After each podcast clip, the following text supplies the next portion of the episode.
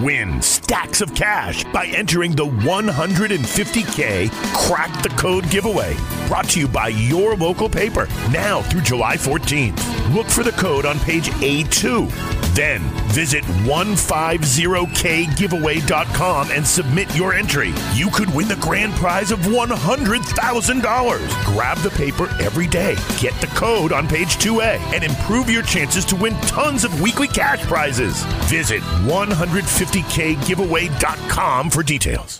Dive into the thriving local arts, entertainment, and food scene with Coastin' editor Jerry Boggs and his guests. Let us be your guide to the creative South Coast. Welcome, everyone, back to another Coastin' the podcast. Thank you for joining us. We've got another special guest in, with us today. We've got Armand Marchand from New Bedford Festival Theatre. Armand, thank you for joining us today. Well, it's my pleasure completely. Um, let's uh, we'll, we'll, talk a little bit about uh, a lot of things today. Yes, um, we'll talk I'm a little looking bit forward about, to that. talk a talk a lot about kind of your background, but uh, before we get to that, I want to talk about Mamma Mia. Um, of course, we're, we're, getting closer. Uh, yes. What is it? About a month away now. Just about a month away. So, how are things going? How uh, well, as in the production of all musicals, it's a completely different brain set when you produce a play. Musicals are an exercise in traffic control. Uh, musicals are an endless number of logistical problems, um, and it's very interesting. We have a cast of 24 people the majority of whom are coming from New York. They are New York trained actors, singers, dancers. And we also have our director coming from New York. Her name is Jennifer Swiderski. Jennifer is definitely a Mamma Mia pro and a Mamma Mia veteran. She was in the Broadway cast when it first came to the Winter Garden Theater in New York, and she has directed it in regional theater, and she has toured with it on the national tours. So she is amazing. Also, amazing to add to the very top of the cast, we have Betsy Patamonski, and Betsy is also a veteran of Mamma Mia. She did, here we go, I, I, I I almost envy her. She did the farewell Mamma Mia tour. And this was three years ago. She crisscrossed the nation for two solid years wow. and played the leading lady in the show. She was the lead, and she assured me that she thinks she's hit every major city in the United States, and even some that you haven't even heard of. But she considered the major the- uh, cities because they, they all had theaters mm-hmm. that could accommodate that big show. Yeah. So, yeah. And this is a significant show for you, is it? It's what? A significant show for you in your career. It's uh, exceedingly significant because this is my final show. Um, I've as, done as executive producer. As executive producer, yes. I starting August 1st, I will be executive director, but that's an opposite side of the brain. It's more about shaking the trees, uh, the money trees, and um, doing other kinds of work attached to it, development. Is it bittersweet at all? How is the, your emotions? Um, yes, it is. If you look, it's anything where you're looking back. Would I want to repeat all of the 30 years? No, no, no, no. Uh, it's I had a teaching career for 35 years, and I want to assure everybody out there that I'm not 110 years old. they were not sequential. There was 12 years where both careers were on running on parallel tracks. So, but I am really delighted that Mamma Mia is my final show because I think uh, you should always do something really celebrat- celebratory, and this is going to be exactly that. It's like a great big party, and everybody is invited. That's if fun. you like the music of ABBA, uh, which most people do, um, it, it lends itself to a party atmosphere. Excellent. So, with this kind of being your last season in your current role, let's let's go back in time a little bit and talk about kind of how you know this career that that you know your, your 112 year career uh, how did where, where did the seeds come from where where did this all stem from it's very interesting i do a a, a, the realistic and then the the probably the more interesting take on it. The first one is I was born in Fall River. My parents moved us immediately to Westport. I was raised in the town of Westport. I went to Westport schools, and then I went on from high school to Bridgewater State, where I ended up getting a bachelor's degree in um, English. I was an English major with a speech and drama minor, and then I ended up getting a master's degree from Bridgewater as well. But what I like to frame it as, because I've had a career in show business, I went to MGM Elementary School, American Bandstand High School, and the University of Broadway. Mm. And how I categorize all of that is quite simple. As a child, I would be taken to the big movie theater in Fall River. It was gigantic, like 2,500 seats and a mezzanine and a theater organ. And kids grew up in that. T- I was only a little tiny kid, and I was in amazement. I saw okay, Annie Get Your Gun was the first one, Howard Keel and Betty Hutton, and then in quick succession, all the MGM musicals. it was an MGM house. They showed all MGM movies. So I also saw An American in Paris, and I saw Singing in the Rain and Showboat. And all of them were great. I saw a lot more other than that, but to see them on a huge screen and uh, in color with those stars, Gene Kelly, um, all the people you could name. I already said Howard Keel and Betty Hutton. Uh, it really, really influenced me because I thought I was always when I left the theater after seeing a movie like that, I was always disappointed with reality. when I went out to the street and I said, "Oh, you're in Fall River," so uh, and, and I knew, but it was a fantasy that was soon to become a reality. Um, now, the other thing with American Bandstand High School, Dick Clark was the leader of the American Bandstand, and I loved rock and roll music. I grew up on rock and roll music. I've seen all of the greats. And so it's very interesting because today, and I know we're going to be talking about this a little bit later, today, all of these musicals coming to Broadway, a lot of them anyway, are jukebox musicals. Mm. So you're getting a chance to see Frankie and, and Valli and the Four Seasons in Jersey Boys, which is a great, great show. And I know we have that plan. I say we, but Wendy will be producing it when we get the rights. Uh, but those kinds of musicals tapped into my American bandstand years. And it's no mistake in. Um, telling you that I've already produced Grease and I've already produced Hairspray, and all those shows are very much of that era. So that was great. And then, of course, the last thing in my trilogy of experience of factors that really influenced me is the University of Broadway. I started going to uh, Broadway shows when I was in college. I was not one of those kids today who, at the age of eight, is brought to see Wicked and gets to sit in $250 seats. We, my family did not have the wherewithal to take us to New York at that point. So it was that's kind of like an arc of experiences I've had uh, that led me to loving the theater. So it went from movies to rock music to theater. Um, but we are lucky if we can do that kind of a trajectory, don't you think? Yeah, it's you know, it's fun because you know, watching a movie today, you know, you got a big TV in your house, it's HD, all those things. But what you're describing is an event.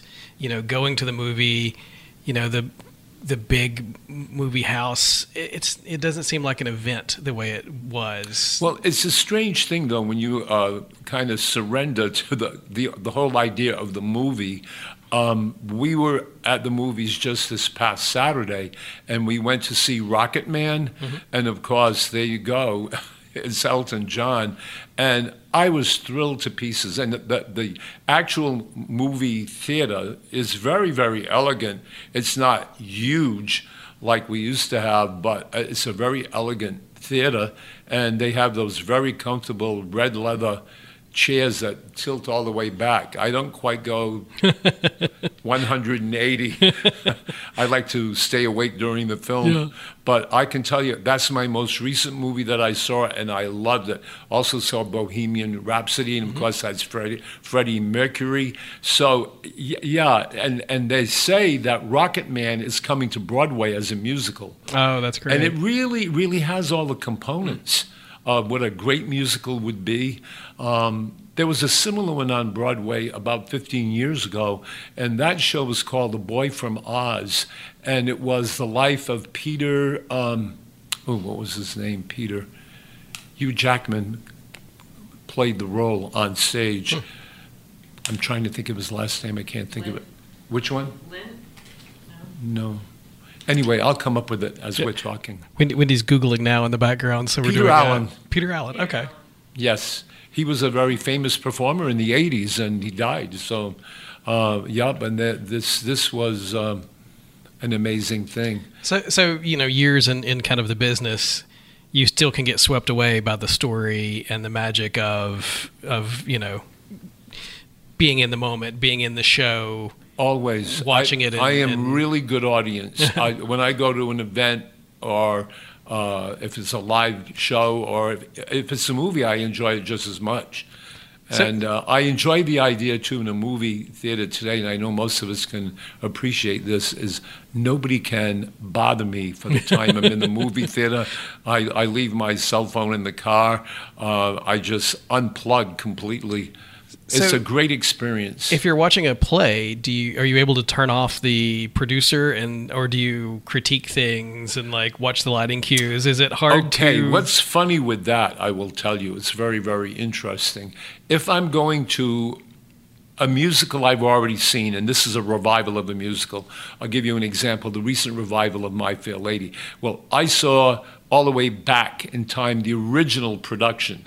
So um, it's really interesting. I had a mental clipboard, uh, the, my mental clipboard, I was checking off all the things I didn't think went well. and, uh, and it was a spectacular p- uh, production. It was at Lincoln Center, so, but um, yeah, it's, ap- it's bound to close just shortly because they've run their full run. It's about a year and a half run.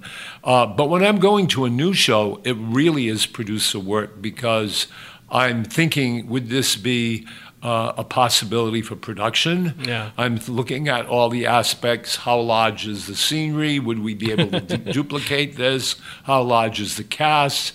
Um, the storyline, will it appeal to a New Bedford area audience? All of that goes into the mix. So many times, one night it was very strange. I went to see a play called, this is a really offbeat play. It was called A Behanding in Spokane. And it starred Christopher, um, Christopher, I'm pulling another name down. Walker? Christopher, Wild and Crazy Man. from- Walken? No, Christopher Walken. Yeah. Christopher Walken was the star of the show, and I'm a big Christopher Walken fan, even though I couldn't pull his name up in two seconds. Um, from the time that he won the Oscar for uh, one of the first movies he was in, giving a brilliant performance. So he has this amazing way of performing live. And so I'm sitting down pre show, and um, there's a man sitting next to me with a lady, and um, he, we strike up a conversation, and we both agree that Christopher Walken is the boss when it comes to really doing this kind of thing. And, I, and um, so I said something to him. He, he said, Well, I, I don't go to see musicals. And then he went one step further and he said, I hate musicals. And I'm just going, hmm. And then I said, Oh, by the way, what do you do for a living? And he's telling me what he did. And he says, What do you do? I said, well, I, I produce musicals. I said, I'm okay. Tonight I'm here really relaxing. I'm not working. That's fun. So, so you you were an English major. Did you have a plan? What was your plan going into college of how to put this English major to use? Well, I was a speech and drama mi- minor, Uh-huh. so yeah, I did. I, I was on stage in college. I was part of the, like you said, you were, um, and it was something I really liked doing. I was still kind of freewheeling. I loved writing. The writing part of it, for me, was a big deal. I had a professor who was a PhD from Columbia, and he was my professor for advanced uh, journalism, for creative writing. Um, magnificent, a magnificent professor. So I was really a really great teacher. Can mold all of your plans. I really was thinking of wanting to be a newspaper reporter. But it was at the time that the Vietnam War was raging, and something came in to my apartment at college, and it was a directive right before I was gra- due to graduate, and it simply said, "What are your immediate plans following graduation?"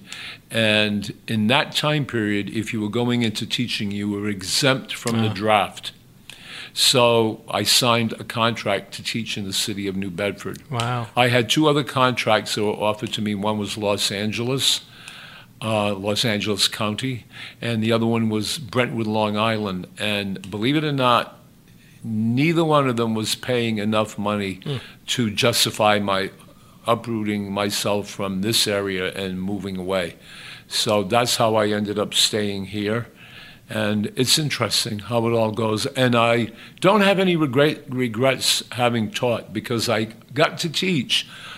I was in a large English department at New Bedford High. There were 36 English teachers. Wow. So that's an army, a small army. And I got to teach introduction to film, I got to teach music theater, uh, also um, play production, uh, a lot of different creative courses. So I was fortunate. And you're going to hear that as an ongoing theme.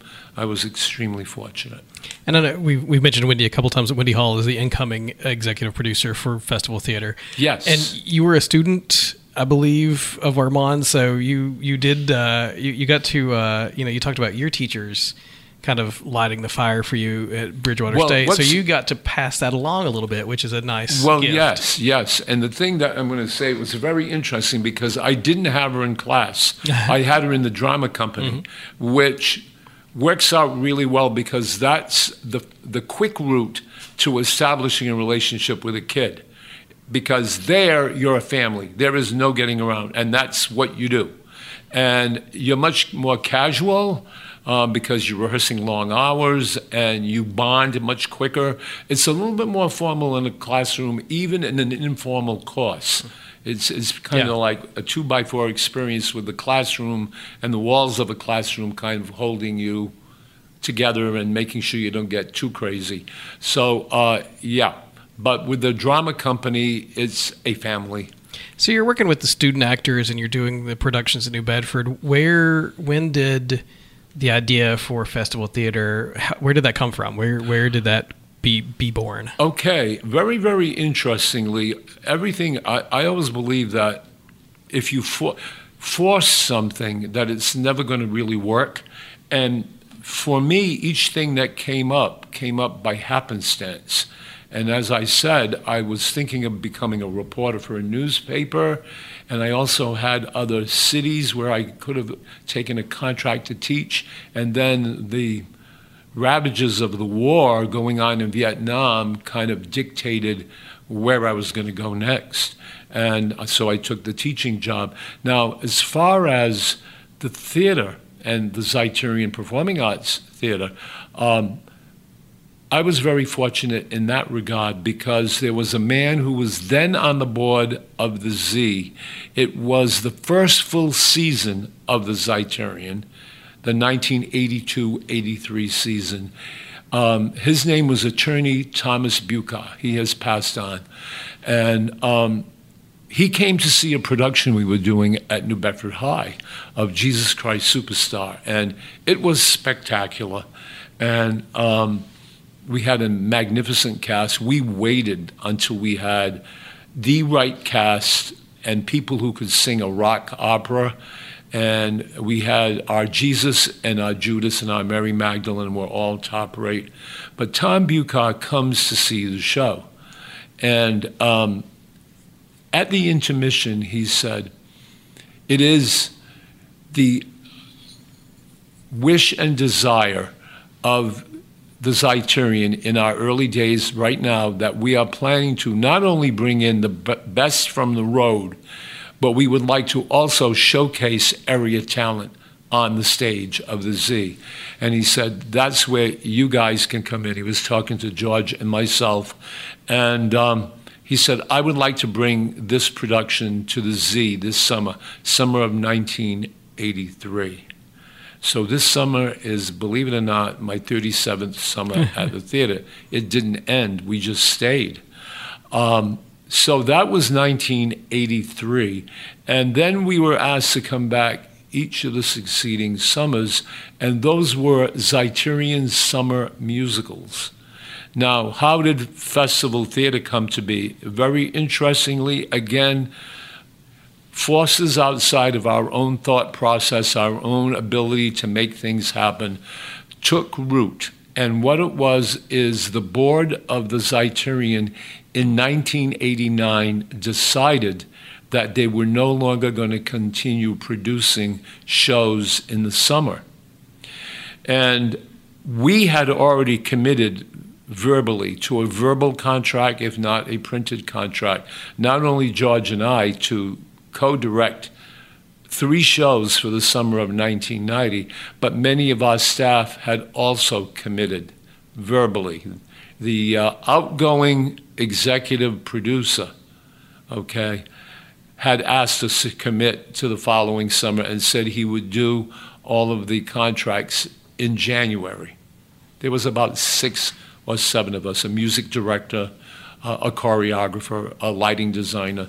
So, anyway, long to short, the Z decided not to pursue that the following summer in 1990.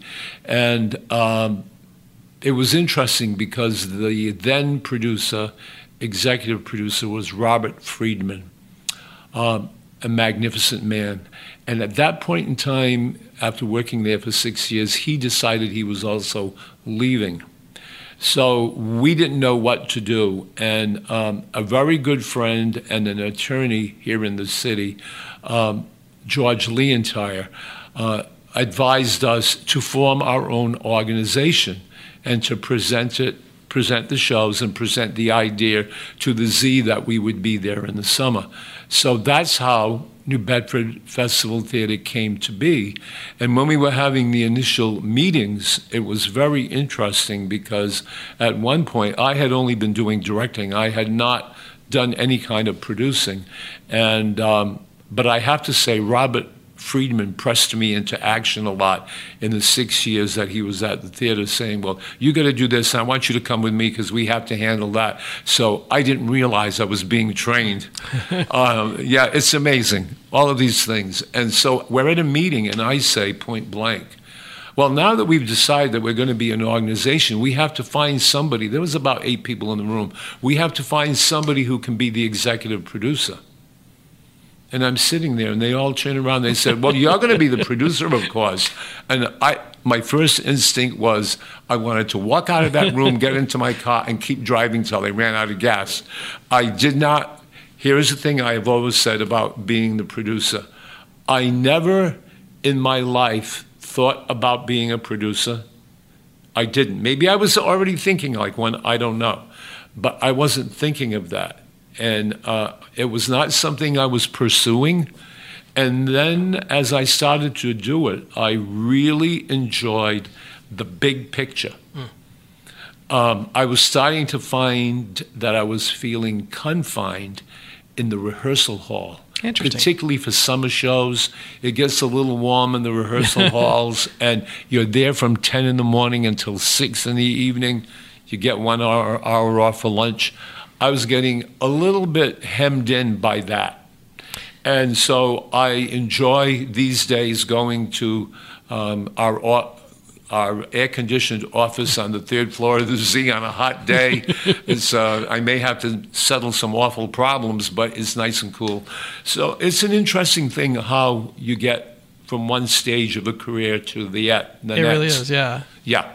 And yeah. then, you know, it's interesting to me because I, I would think okay, the, being a producer doesn't scratch the creative itch the same way that directing would, but um, it seems like you get kind of uh, fed in a, in a different way, kind of that that creative. Well, there's so many different things that are creative that people don't realize, and it's creative thinking. Um, it's and and producers do have a say as to what the show is going to look like. And you have to remember one thing that a lot of people don't understand this.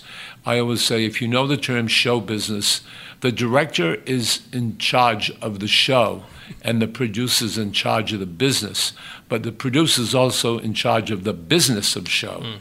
So that's very interesting because there is a control factor there um, that you want that show to represent the organization mm-hmm. and you know you have to know your audience a director coming in this gal is coming in she grew up in virginia the one that's she doesn't know a, new bedford audience yeah she doesn't so, um, and you know, I've been telling her she's been here for a local audition that we had back in February, but um, the the producer brings in an awful lot to bear on the.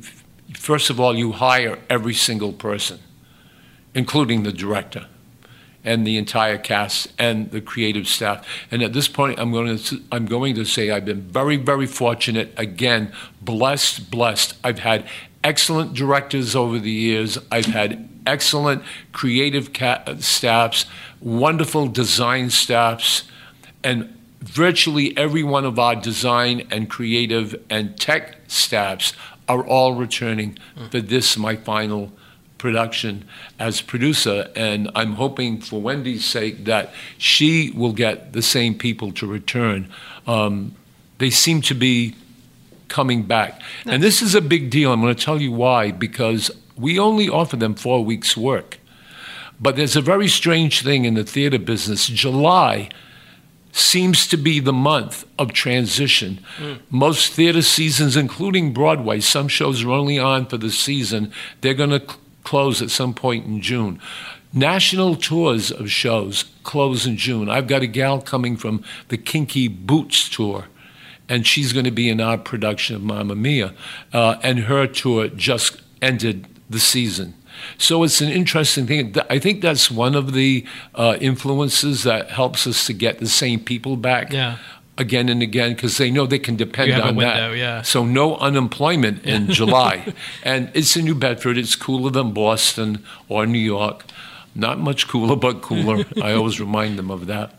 So yeah. So over thirty years, what's you know i'm sure you've seen some some sizable changes in you know all of the things from the from the casting to the nuts and bolts of presenting the show what what are some of the the big changes you've seen over the years uh, well, it's it's interesting because we're a regional theater. A lot of people, because we have New Bedford in the name, uh, don't understand we're regional. We're very similar to uh, the Ogunquit Beach Theater, up in Ogunquit Beach, Maine. We're very similar to the North Shore Music Theater, and that's the famous uh, producer Bill Hanney, who was a really he's kind of my inspiration. He does. He is so uh, courageous when it comes to producing, and nothing seems to phase him at all. And I kind of like that style.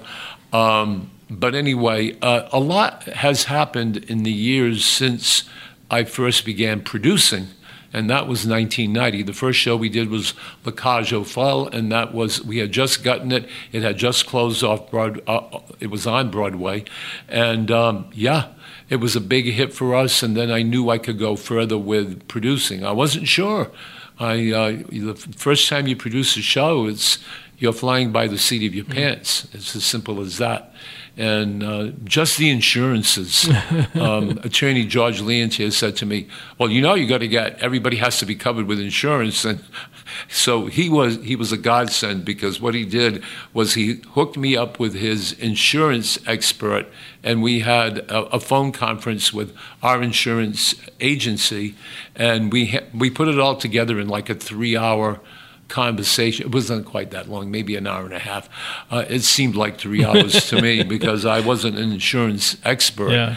Um, but yeah, so it's all those things. But even those things were very rooted into it then in 1990. I think one of the things that's changed is that the road tour companies have now monopolized a good portion of the business, it is very, very difficult and challenging for us to get a show's rights. Mm. to get the rights to, like for Mamma Mia, I had to wait for three or four years.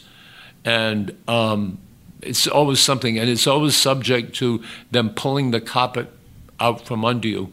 Um, in 2004, we did Disney's Beauty and the Beast. We were doing that show while it was still running on Broadway. That is unheard of. And we did gain the rights. Today, you will simply not get the rights if it's mm. running on Broadway. There's no way. And uh, it was funny, the following year after Beauty and the Beast, I wanted to do Cats in 2006.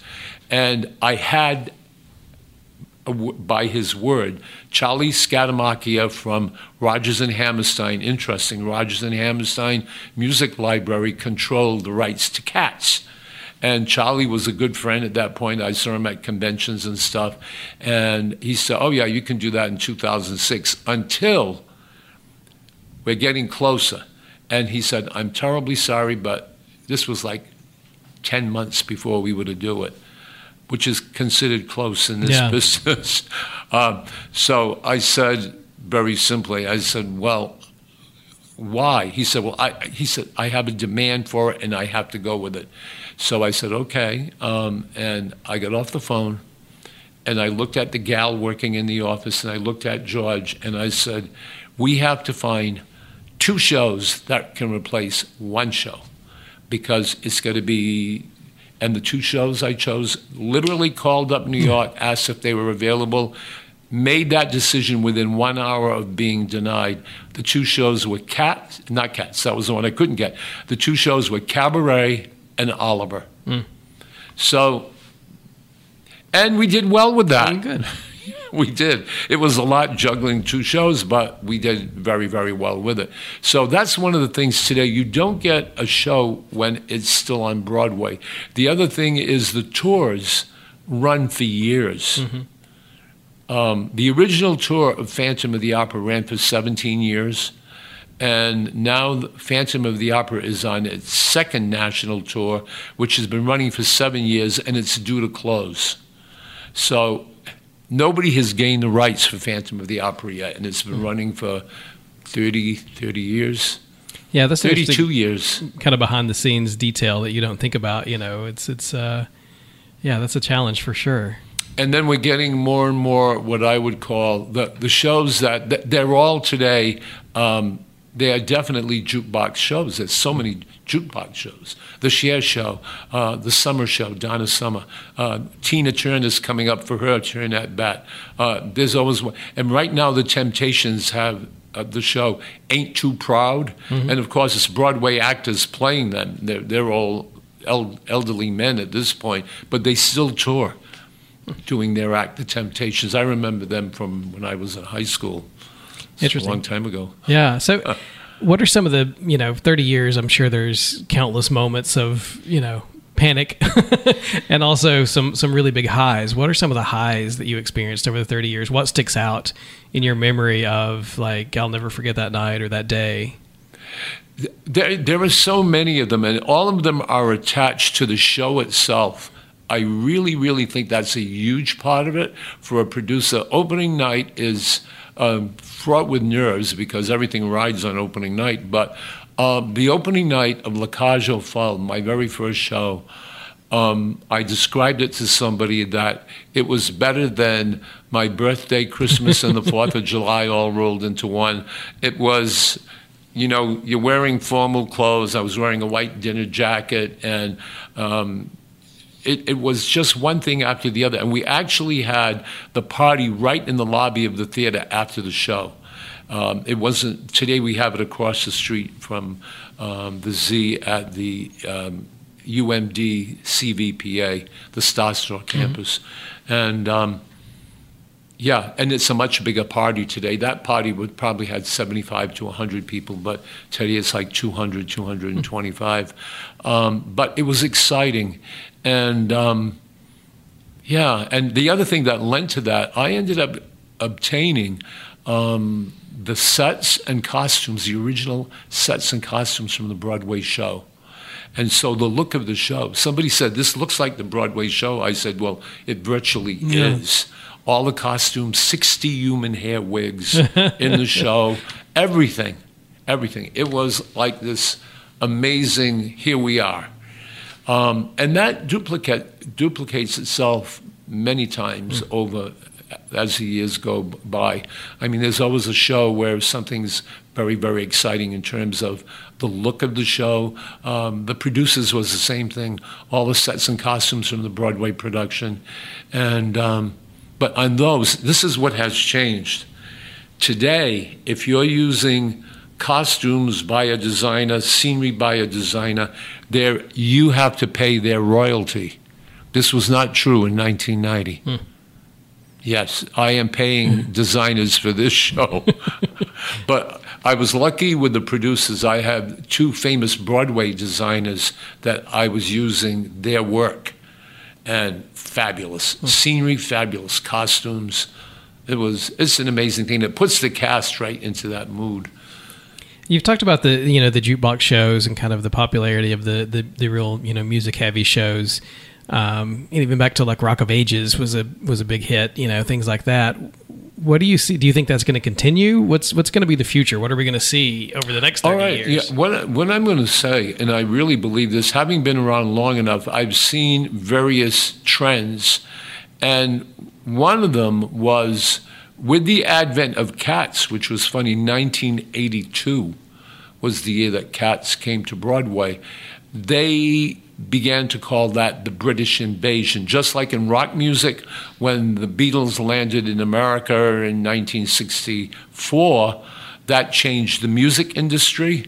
Well, when Cats appeared on Broadway in 1982 to begin its long run, that changed the face of the theater in that time period because in quick succession you had shows coming in from London that had been put up, directed, choreographed, and simply becoming the shows that everybody wanted to see. So it was Cats, it was Les Miserables, it was Phantom of the Opera, on and on it went, Miss Saigon, all of these different shows, and they're all still running, at least on the road. Cats and Miss Saigon are on the road right now. They finished. Saw them both at the PPAC. Mm-hmm. I saw them both at the PPAC yes. last year, I think. Yeah, so, PPAC yeah. had uh, Saigon in uh, September, mm-hmm. and uh, it's in Boston right now for the month of June. So they're on the road and they're making millions of dollars. And it's funny because both of those shows had a Broadway revival. Mm-hmm. Cats was on maybe two years in the revival, but ran for something like, I don't know, something like 12 years. Um, and so it's an amazing business. But that's the British. And today, the wave is jukebox. The queen of all the jukebox musical is indeed Mamma Mia, and the granddaddy of all the male jukebox uh, musicals is definitely Jersey Boys. You can't get the rights right now. it's on the road. It's appearing everywhere. Yep. So, you know, there's kind of, you know, a lot has been written about the music business and, I mean, the uh, movie business about, you know, blockbusters and Marvel movies and whether or not these, you know, big budget tentpole movies harms smaller creative uh, movies is there any concern on the you know in theater the same way that kind of this rush to these jukebox movies that maybe or jukebox musicals that maybe don't have a lot of plot they don't harmful? They're, they're, all of them they're very similar to the uh, the jukebox not jukebox but biopic mm-hmm. based on a rock star or something uh, it's the same thing you're going to he was a kid or she was a kid and then they grew up and then they became famous and now they're conflicted so but you know the thing is that's interesting because there's a reason for cliches yeah is that they're true yeah and that's how people go through life and they're so know? bankable you know, you, have got a built-in audience. People who are fans of the music are going to be fans of the musical. So yeah, and it's a strange kind of thing because, um,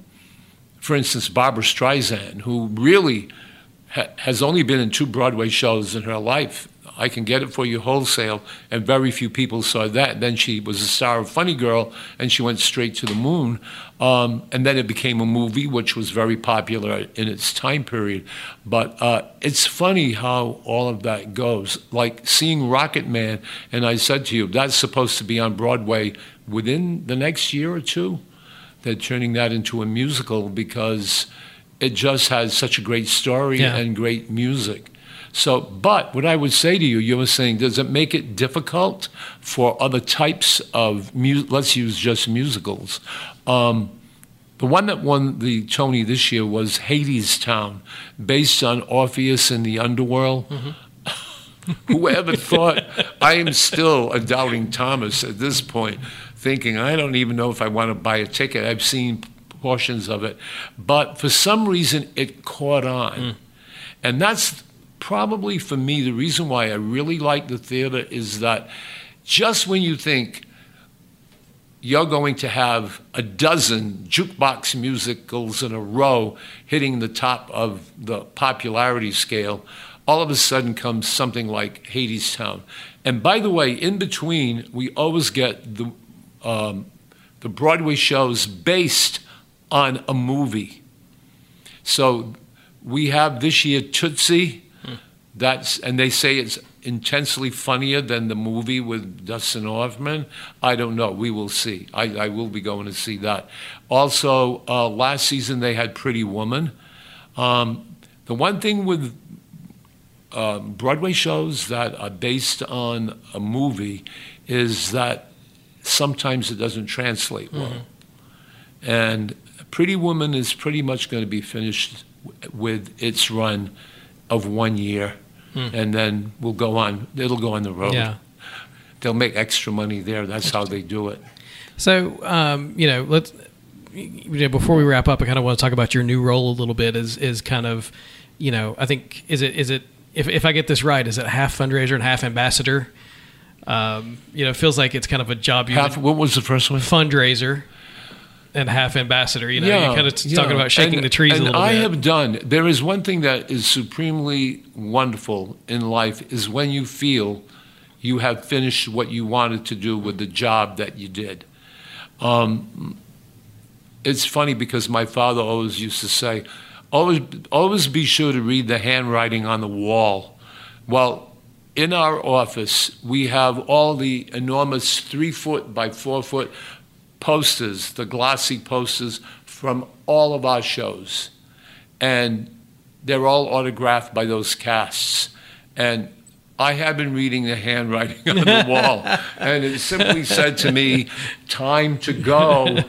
So yeah, and uh, it's strange. You have to you have to plan your own exit plan. Nobody else can do it for you, and that was part of my plan. Um, I actually said to the man who controls the rights at Music Theatre International is the organization that controls a lot of musicals, and he is such a great friend and such a good guy, and I literally was begging him. I said, Matt, I said, I want to leave the position of executive producer and I have to do Mamma Mia as my final show. I wanted it last year, and he couldn't do it. Again, another producer got rank over me because he was going to have a larger production, more tickets sold. They get more money into New York for that. So, anyway, long to short, here it was. But somebody thought I was going to be leaving at the end of last summer, and I said I can't leave at the end of Yeah. West Side Story two guys have been killed on stage during the process of that show. It's not a happy. People Yeah. leave the theater feeling very dramatically moved, Right. But it's not uh, the celebration a that party on about. Yeah, stage yeah. like Mamma Mia. So That's I'm great. very, very happy with that. And I did read the handwriting on the wall. So in essence, what you're saying about what I will be as executive director is exactly what it is. Um, and you know that I wish uh, I, I don't envy I, I literally do not envy Wendy having to deal with all of this I, I no because I've been through it. So you know what it is. It was the same thing when I left teaching after 35 years. I felt I had done it. Yeah, that's a great feeling, and and I can't imagine a better ambassador, uh, you know, to go around town and, and uh, spread the word about festival theater than you. So. Right and that's only going to be for a period of two years. That's it. Well, our, And then um, I am sure that the organization will begin to morph into different ways of doing things, and that's what it has to be. Yeah. Um, it's an amazing business, but you at one point alluded to about the creative part of it. One of the parts that I love about it is promotion, and this, of course, is one of the things we're doing here and uh, today, and that, it's a very important part to talk about it. Um, to introduce people to what the theater is all about. It's surprising uh, in a city like New Bedford the number of people who have never been to the Z. It is, yeah. And I, I, I would say to all of them that this is such an important thing that they should be doing.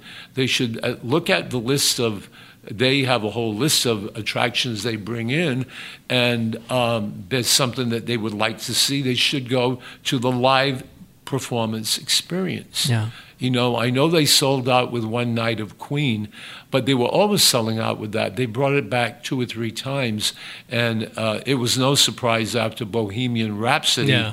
that it went clean very quickly. Um, and so, and it's it's an enthralling evening to go to a live event. And you all will be opening July 19th We with Mamma certainly Mia. will be. So we can't wait. And uh, thank you so much for coming in and, and uh, telling your story. It has been my pleasure. Thank you, Armand.